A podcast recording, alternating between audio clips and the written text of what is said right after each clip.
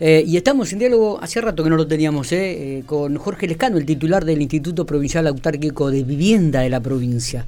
Hace rato que no estábamos charlando con él. Desde, desde, que empezó con ladrillo con ladrillo. Mm, sí, es cierto, desde que empezó a construir ya lo, controlaste hasta ahí. Lo sí, lo controlé, pero ahora volvemos, me parece. Ahora vamos a volver a ladrillo con ladrillo. Se las patenté a ustedes. ¿Cómo, sí, ¿Cómo anda Jorge? Buen día. Buen día, bien. Me, causa gracia porque esa pregunta que me hicieron ustedes un día, después cada vez que hablo digo, no, ya sé lo que ustedes me quieren decir, le los periodistas, ladrillo sobre ladrillo. es, verdad, es verdad. Bueno, eh, siempre es importante todo el tema de viviendas y, principalmente eh, hoy en día y con la escasez que hay este, ¿cómo, está el tema de viviendas aquí en la ciudad de General Pico? Estuvo hace poquitito reunido con la intendenta Fernanda Alonso. Creo que hay novedades interesantes e importantes y me gustaría que usted la dé a conocer en relación a las viviendas del Procrear, Jorge. Sí, eh, la verdad que cuando vino Juan Duarte, el director nacional de, suelo, eh, nos, vino a, en realidad vino a recorrer eh, varias localidades. Pero vino con, con, interesantes novedades porque nosotros teníamos 300, un cupo de 300 viviendas de procrear para, para seis localidades y, terminamos en un número muy mayor, este, donde a General Pico pasamos de 80 a 162. Ah, Entonces, bueno, y además le dejó a, la intendenta y, y, a, y a su equipo eh, toda esta eh, planificación. Por supuesto que ellos vienen con esa idea, después hay que adaptarlo a, a, la idiosincrasia de Pico, a, la planificación urbanística del lugar, este, bueno, a todo lo que sabemos que se debe ajustar, pero pero ya viene con vino con casi, perdón, casi no, el doble de, de viviendas. Y, y también, bueno, la semana pasada eh, terminamos de armar la carpeta para la para poder ya pedir la no objeción para la contra, la no objeción técnica para la contratación de las este, de las 200 viviendas de casa propia, así que bueno, pudimos hacer avances y, y sumar alguna expectativa más, así que eh, buenas noticias, por supuesto que esto el que nos está escuchando ya sabe, eh, empiezan los trámites y una obra lleva más de un año, ¿no? Mm, Entonces, eh, pero ya, una cosa es cuando estábamos parados y no teníamos nada, a cuando en La Pampa estamos construyendo mil y, venimos con eh, apurando trámite para empezar a construir 200 más y que nos digan que en vez de 80 procrear van a ser 162, ¿no? Este. Para la, para la sociedad uno sabe que ante estas dificultades ve la obra ahí y ve el trámite que nosotros le estamos contando para que cuando se termine esa arrancan otra, ¿no? O, arrancan antes de que se termine. Sí, además de, de 80 a 162 eh, implica un número importante y aumento para la escasez de vivienda que hay hoy en día, ¿no? Y, y significativo el número para la ciudad de General Pico. Estas 162 viviendas ¿Se construirían allí en el mismo predio de calle 300 como estaban previstas las otras 80? Claro, claro, en el mismo lugar, eh, porque ahí ya tenemos pedido eh, las autorizaciones. Por supuesto que para poder hacer esto también hay que ir a pedir eh, y adaptar a los requerimientos de la zona, ¿no? Por eso estuvimos recorriendo, hay que ver qué obras complementarias hay que hacer. Por supuesto que a medida que uno suma familias, después hay que sumar obras complementarias no, no es solo hacer la vivienda, así que estuvimos recorriendo con, con Juan Duarte y, personal que él había que lo, que lo venía acompañando para tomar nota de las obras complementarias que hay que hacer, ¿no? Está. No, no, no es, no es hacer el, la 162 viviendas, eso es, es, una parte importante, pero después viene el resto, porque en esa zona hace falta, hace falta acompañar con, con tendidos de redes, ¿no? Sí, sí, sí. las obras anexas, como habitualmente se le dice cuando se construye un barrio, como fue allí el, barrio federal, ¿no? Donde tuvieron que se tardó un poco más de tiempo, se demoró por todo lo, lo accesorio, las, las obras anexas que había de, conexiones, de gas, de, bueno, y de, otras de cloacas y, realmente que son muy pero muy importantes y que se deben hacer cada vez que, se comienzan a generar este tipo de, viviendas, porque tenemos que tener en cuenta que en ese predio cuántas en total se van a construir entonces entre lo que es casa propia, entre lo que es eh, viviendas este, nacionales y entre lo que es eh, procrear.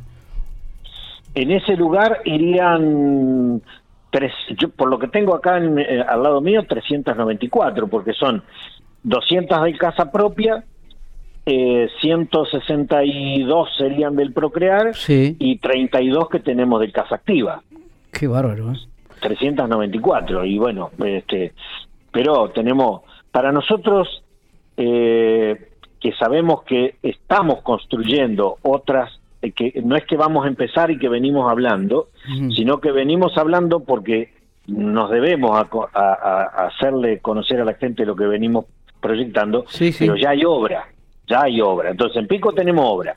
Ya tenemos la modificación del código urbanístico que nos permite emitir a nosotros la documentación para que la nación nos dé la autorización a, contratar, pero mientras estamos con las otras cuarenta y pico de hectáreas, 44 hectáreas, haciendo una, este, una planificación urbanística, un plan maestro. Entonces, son, vamos gradualmente eh, poniendo en valor toda esa zona.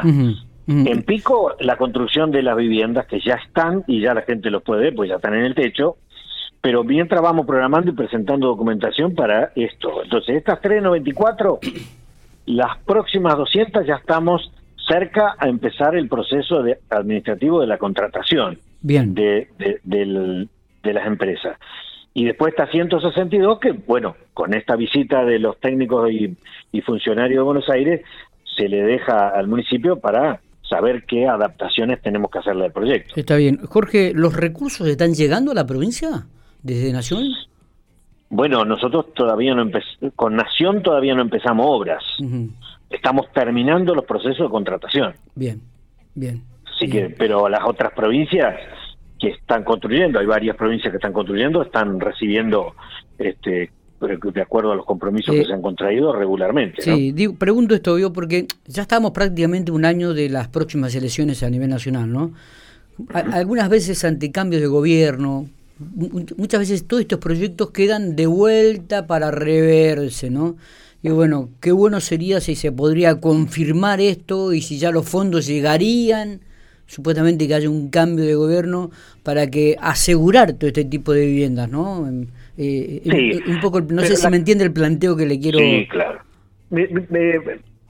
vayámonos un poquito para atrás y, y nos extendemos en todo caso, pero la reunión del 16 de marzo entre del Consejo Nacional de la Vivienda, donde nos reunimos todos los presidentes de, instituto, las provincias que hicieron el reconstruir, se pagó regularmente, que era la terminalidad de las viviendas que el gobierno anterior no había eh, podido entregar. Bien. el inicio de casa propia, que ya hay varias provincias construyendo, se, se cumple tal cual lo, lo previsto en el contrato quiere decir que el sistema funciona, se acredita regularmente. Y si nosotros entendemos en la continuidad jurídica del Estado, si todas estas eh, obras comienzan, no debería haber ningún inconveniente ante un cambio como eh, me lo estás planteando. digo porque yo no creo. Recordamos que en, el gobierno en el gobierno de Macri solamente se construyeron 53 viviendas en cuatro años, no en la provincia. Bueno, pero el gobierno de, Macri, que yo no, lo que yo no estoy haciendo una crítica, sino estoy describiendo lo que sucedía, la vivienda social no fue una prioridad. Entonces, el gobierno de Macri terminó de aportó lo que estaba comprometido por la continuidad jurídica del Estado, por eso las obras en La Pampa se terminaron, lo que no fue no puso más partida para seguir en esa política de Estado que es la construcción de viviendas sociales. Terminó las que estaban comprometidas por eh, el gobierno de Cristina Fernández de Kirchner y no dispuso más de nuevos programas. Entonces, esa continuidad jurídica del Estado, si nosotros damos inicio a todas las obras que tenemos previstas, nos aseguraríamos también ante la posibilidad que da una elección, ¿no? Claro. Eh, Lescano, ¿cómo le va? Buenos días, Matías Oporto lo saluda. ¿Qué tal, eh, ¿Por qué no cree que va a haber un cambio de signo político? Digo, eh, en un momento bastante complejo del gobierno de Alberto Fernández, en cuanto a mí me parece, ¿no?